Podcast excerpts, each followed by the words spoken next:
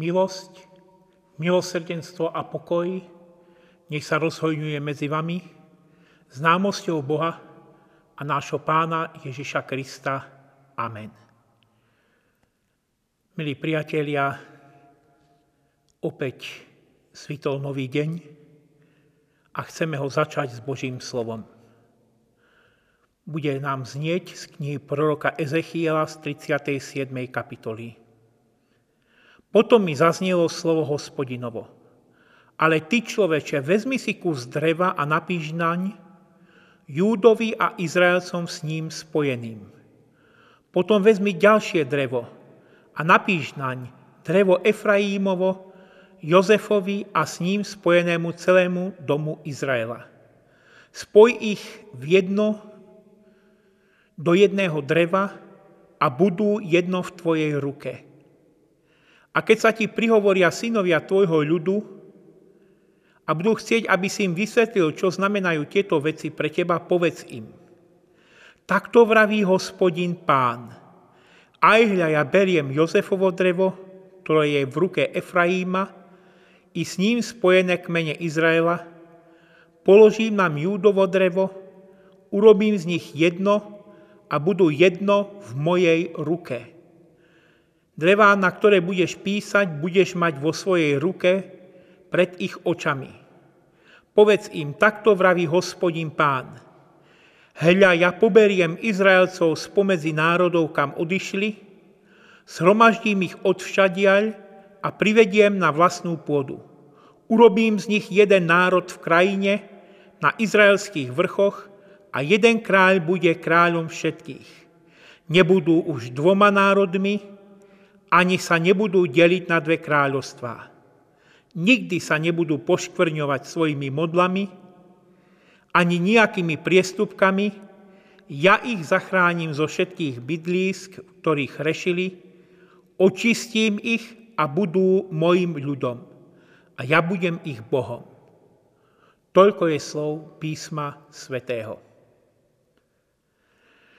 Poznáme latinské úslovie divide et impera, rozdeľuj a panuj. Vraziť klin do protivníka je spôsob, ako ovládnuť územie alebo získať vplyv nad nepriateľom jeho územím, jeho krajinou. Podobne hovorí aj slovenské príslovie, kde sa dvaja bijú, tretí výťazí. Veľké ríše dejín padali najmä kvôli ich vnútornému rozkladu. Spomeňme Rímsku ríšu, Frankskú ríšu, Byzantskú ríšu a našli by sme ešte mnoho a mnoho príkladov v dejinách, kedy sa štáty či kráľovstvá rozpadali a zanikali kvôli vnútornej nestabilite názorovej nejednote a rozbrojom. To však ale zažívame aj v dnešnej dobe. A nie len čo sa týka medzinárodnej scény, ale aj medziľudských vzťahov.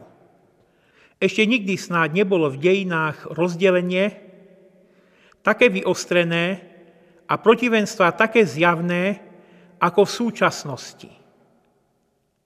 Rozbroj a nejednota v rodine – spoločnosti. A neobchádza to ani církev.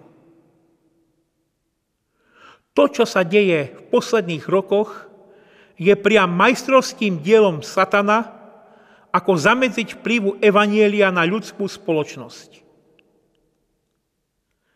Pohľad na rozdelenie a rozbroje oberá človeka o pokoj a pocit bezpečia. Pohľad na rozháranú, rozhádanú církev, to už je vážnejší problém. Narušuje sa napojenie na jediný a jedinečný zdroj spásy Ježišovo evanielium. Narušená jednota je nielen na horizontále ľudských vzťahov, ale, a to je ešte horšie, na vertikále človek-boh. Ľudstvu sa stavia pred oči falošný obraz totálnej atomizácie, rozdelenia a bude to dojem, ako by neexistovala nejaká šanca na úspech a zjednotenie. A Boh, trsne povedané, na nás kašle. A vôbec mu nejde o nás. Ak si ty, človeče, nepomôžeš sám, tak je koniec. Prečítané proroctvo a slová v ňom znejúce sú Božím uistením. Boh nenechá svoj ľud bez opory. V Bohu môžeme nájsť nielen pevnú pôdu pod nohami, ale aj jednotu. V jeho ruke sa zjednocujú aj zdánlivo nezjednotiteľné prvky. Tí najhorší nepriatelia môžu sa postaviť vedľa seba. Prorok vyslovuje slová nádeje pre rozdelený Izrael – Urobím z nich jeden národ pod vládou jedného kráľa. Toto Božie posolstvo vyvolenému národu, ktorý sa vlastnou vinou rozdelil, platí aj pre nás. No ale ako to bolo s tým Izraelom? Najprv sa narušil vzťah k Bohu, keď kráľ Šalamún podľahol modloslužbe. Potom prišlo k politickému rozdeleniu na izraelské a júdske kráľovstvo. A potom po viac ako 200 rokoch zanikla Samária a o ďalších 100 rokov Judea. Prorok však v našej, našom texte hovorí o obnove. O obnove doslova z popola Dva kusy dreva, ktoré prorok spája, symbolizujú zjednotenie vyvoleného ľudu. No toto zjednotenie ale musí prichádzať až po obnovení jednoty s Bohom. Po oživení a obnove ľudského bytia a vyliatí Božieho ducha. Len ak sa človek napojí na Božiu silu, je schopný vnímať potrebu jednoty. Len človek premenený Kristom vie v každom človeku aj zdanlivo nepriateľovi vidieť a vnímať svojho brata. Milí priatelia, Boh plní svoje zasľubenia.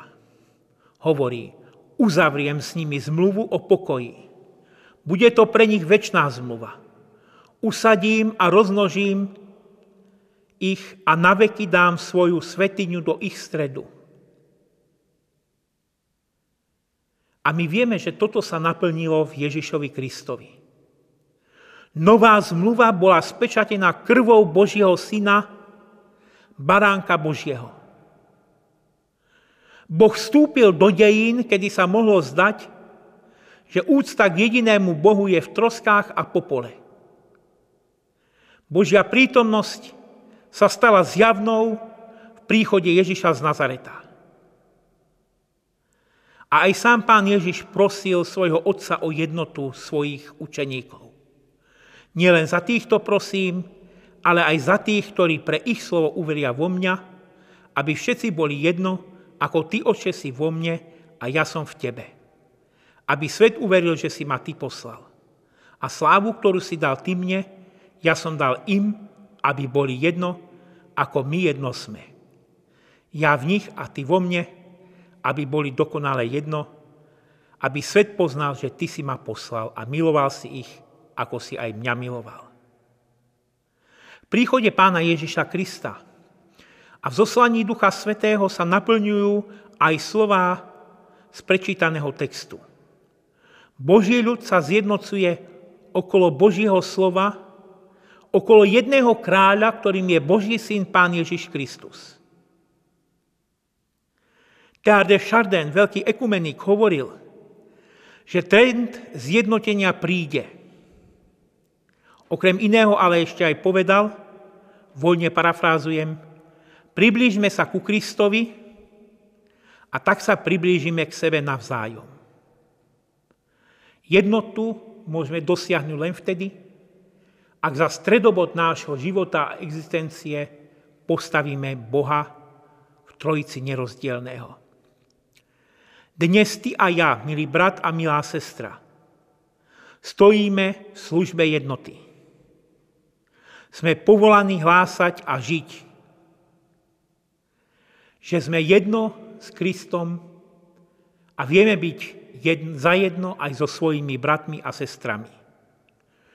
Nejde tu o falošné objímanie a o jednotu za každú cenu.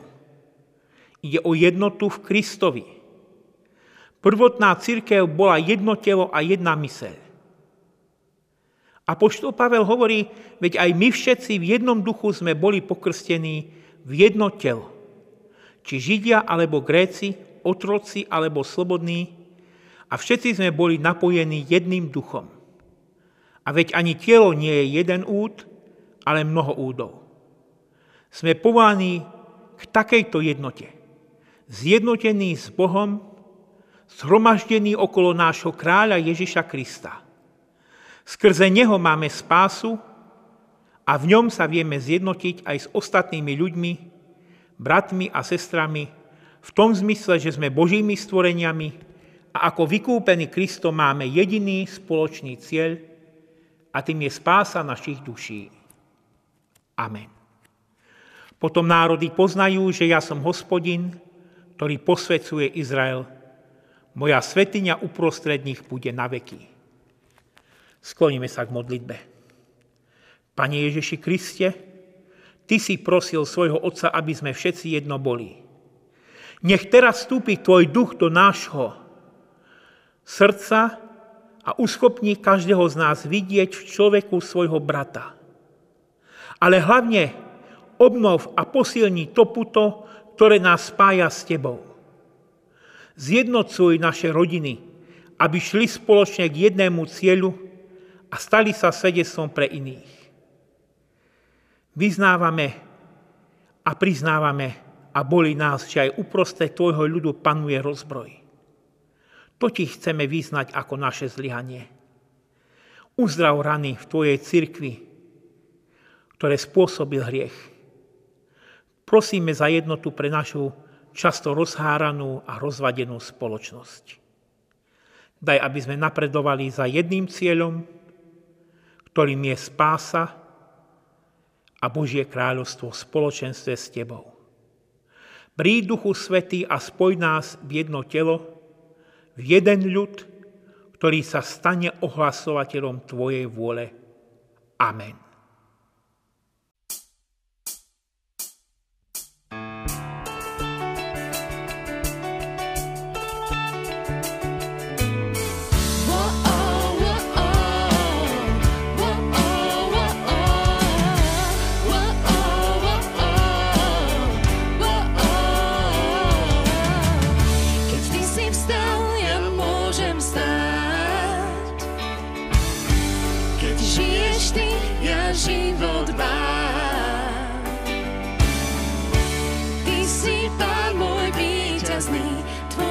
že tak všemocný, ja vstánem z hlbín rieku deň.